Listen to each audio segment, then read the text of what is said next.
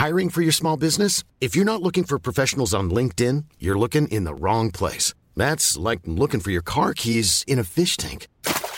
LinkedIn helps you hire professionals you can't find anywhere else, even those who aren't actively searching for a new job but might be open to the perfect role. In a given month, over 70% of LinkedIn users don't even visit other leading job sites. So start looking in the right place. With LinkedIn, you can hire professionals like a professional. Post your free job on linkedin.com slash people today.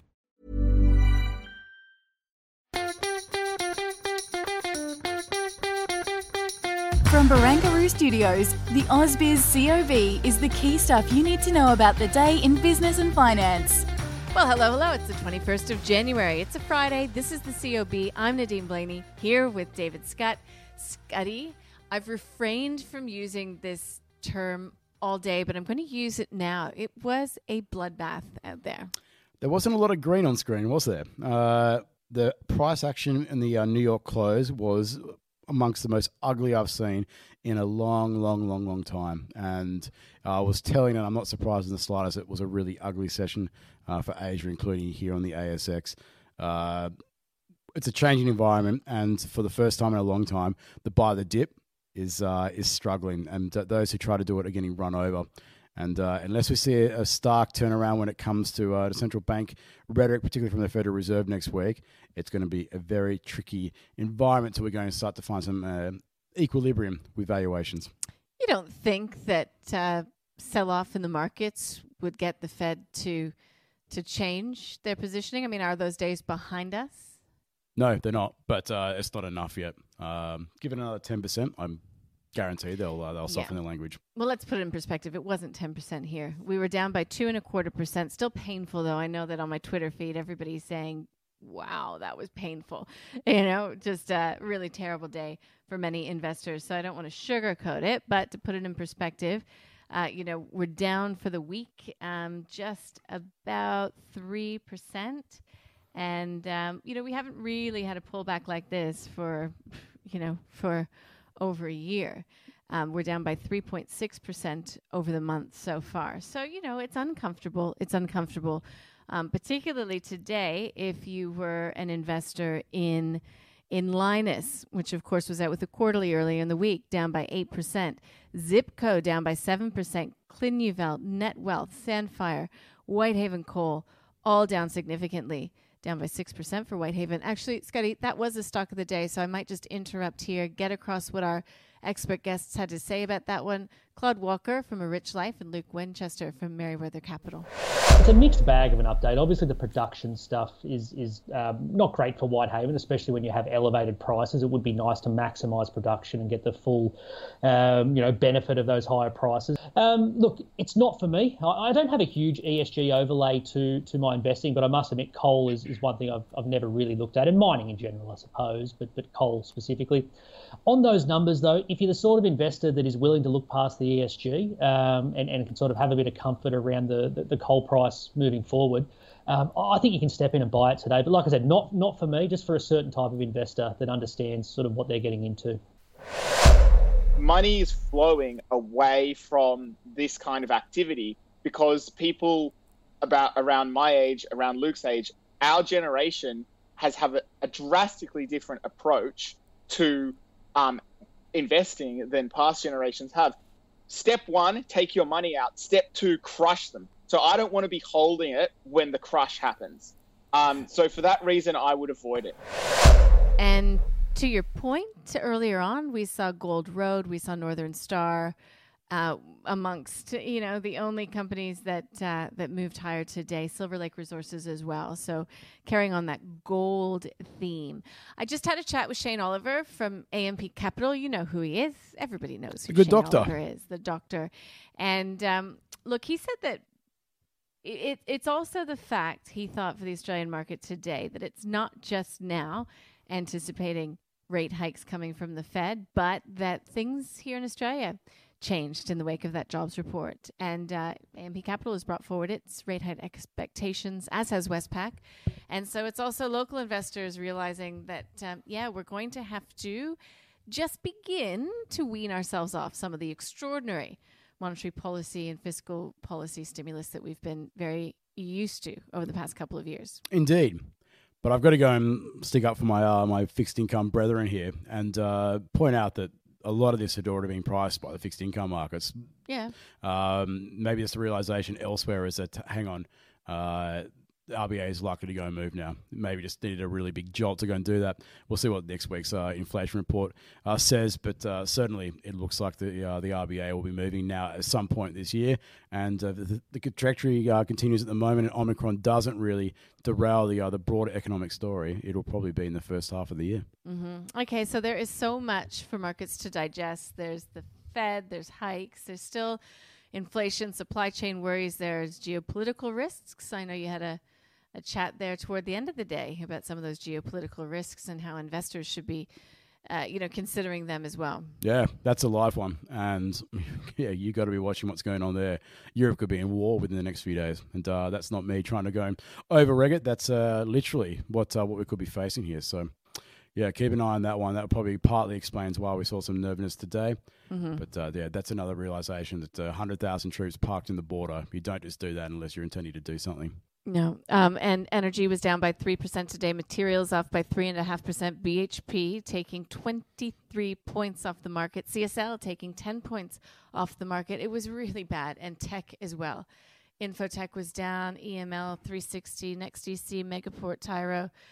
Uh, Computershare, you know, all getting hammered. Though I did just have a chat with Chris Conway from Marcus Today. It'll be up online shortly, not in the show notes, but you'll have to go to ausbiz.com.au. Uh, Computershare is his buy, um, and it is for a rising interest rate environment. Uh, if you're interested in listening, go have a look for it. It's um, Chris Conway's buy, hold, sell. There we go. Profiteering from uh, from rising bond yields. Selling pro- Redbubble. Yeah. Geez, selling at these levels. But uh, yeah, it, it's uh, probably got a long way to go, given what some of those uh, non profitable tech names are you know, really copying to consumer tech as well. Uh, certainly have been pretty ugly not only here but abroad over the uh, the last week or so. The tide is going out. I promised volatility. The uh, no throughout the the, the latter parts of last year, and uh, here it is. So listen, after the close, we got some commentary on the WA border opening delay. I was waiting for this through the day, wondering which WA company, which CEO would stick their head above the parapet and uh, criticize what's happened. And we've had Fortescue CEO Elizabeth Gaines saying that it's disappointing to see WA's border reopening delayed with no clear path forward. She says, with high vaccination rates, there should be a defined plan to transition out of the pandemic. And she's saying that, you know, they're still seeing shortages in skill areas, um, resources, obviously, uh, the one that she's involved in.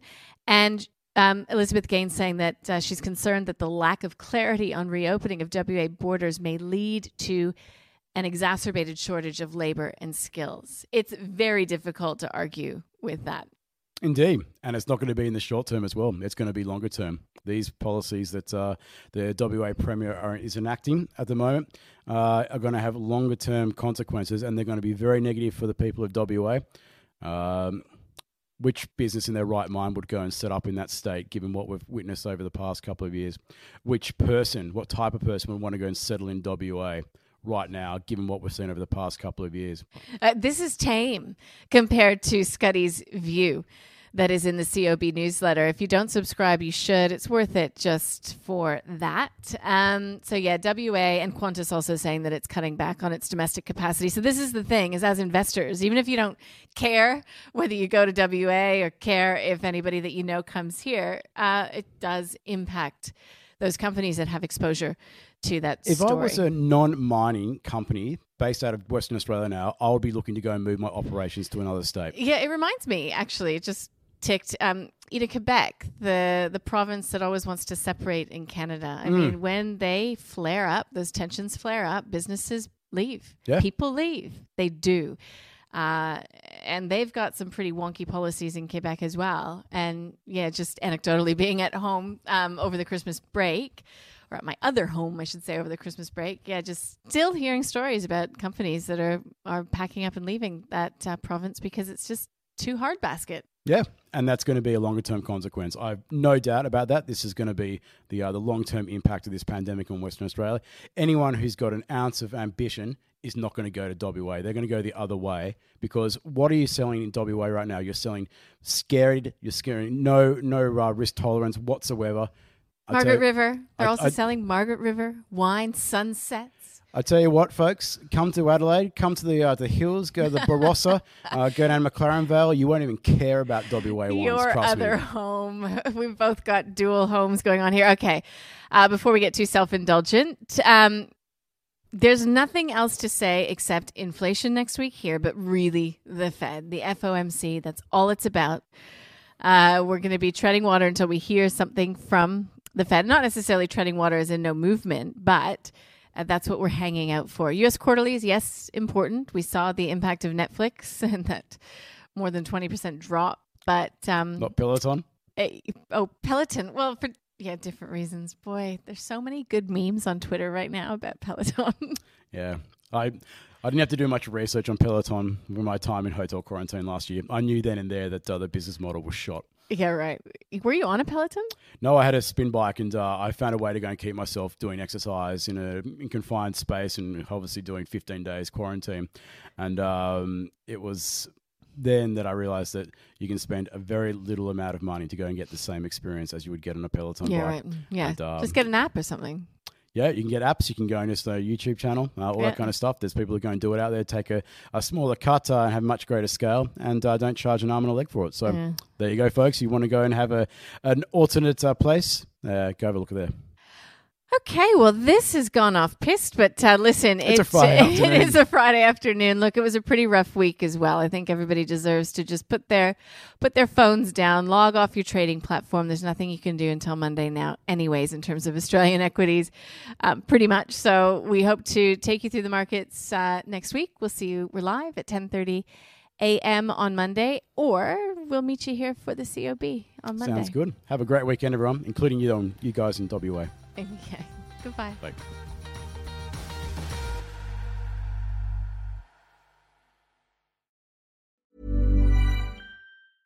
Planning for your next trip?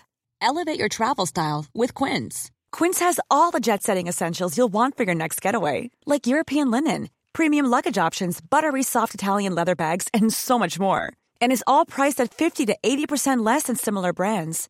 Plus, Quince only works with factories that use safe and ethical manufacturing practices. Pack your bags with high-quality essentials you'll be wearing for vacations to come with Quince. Go to quince.com slash pack for free shipping and 365-day returns.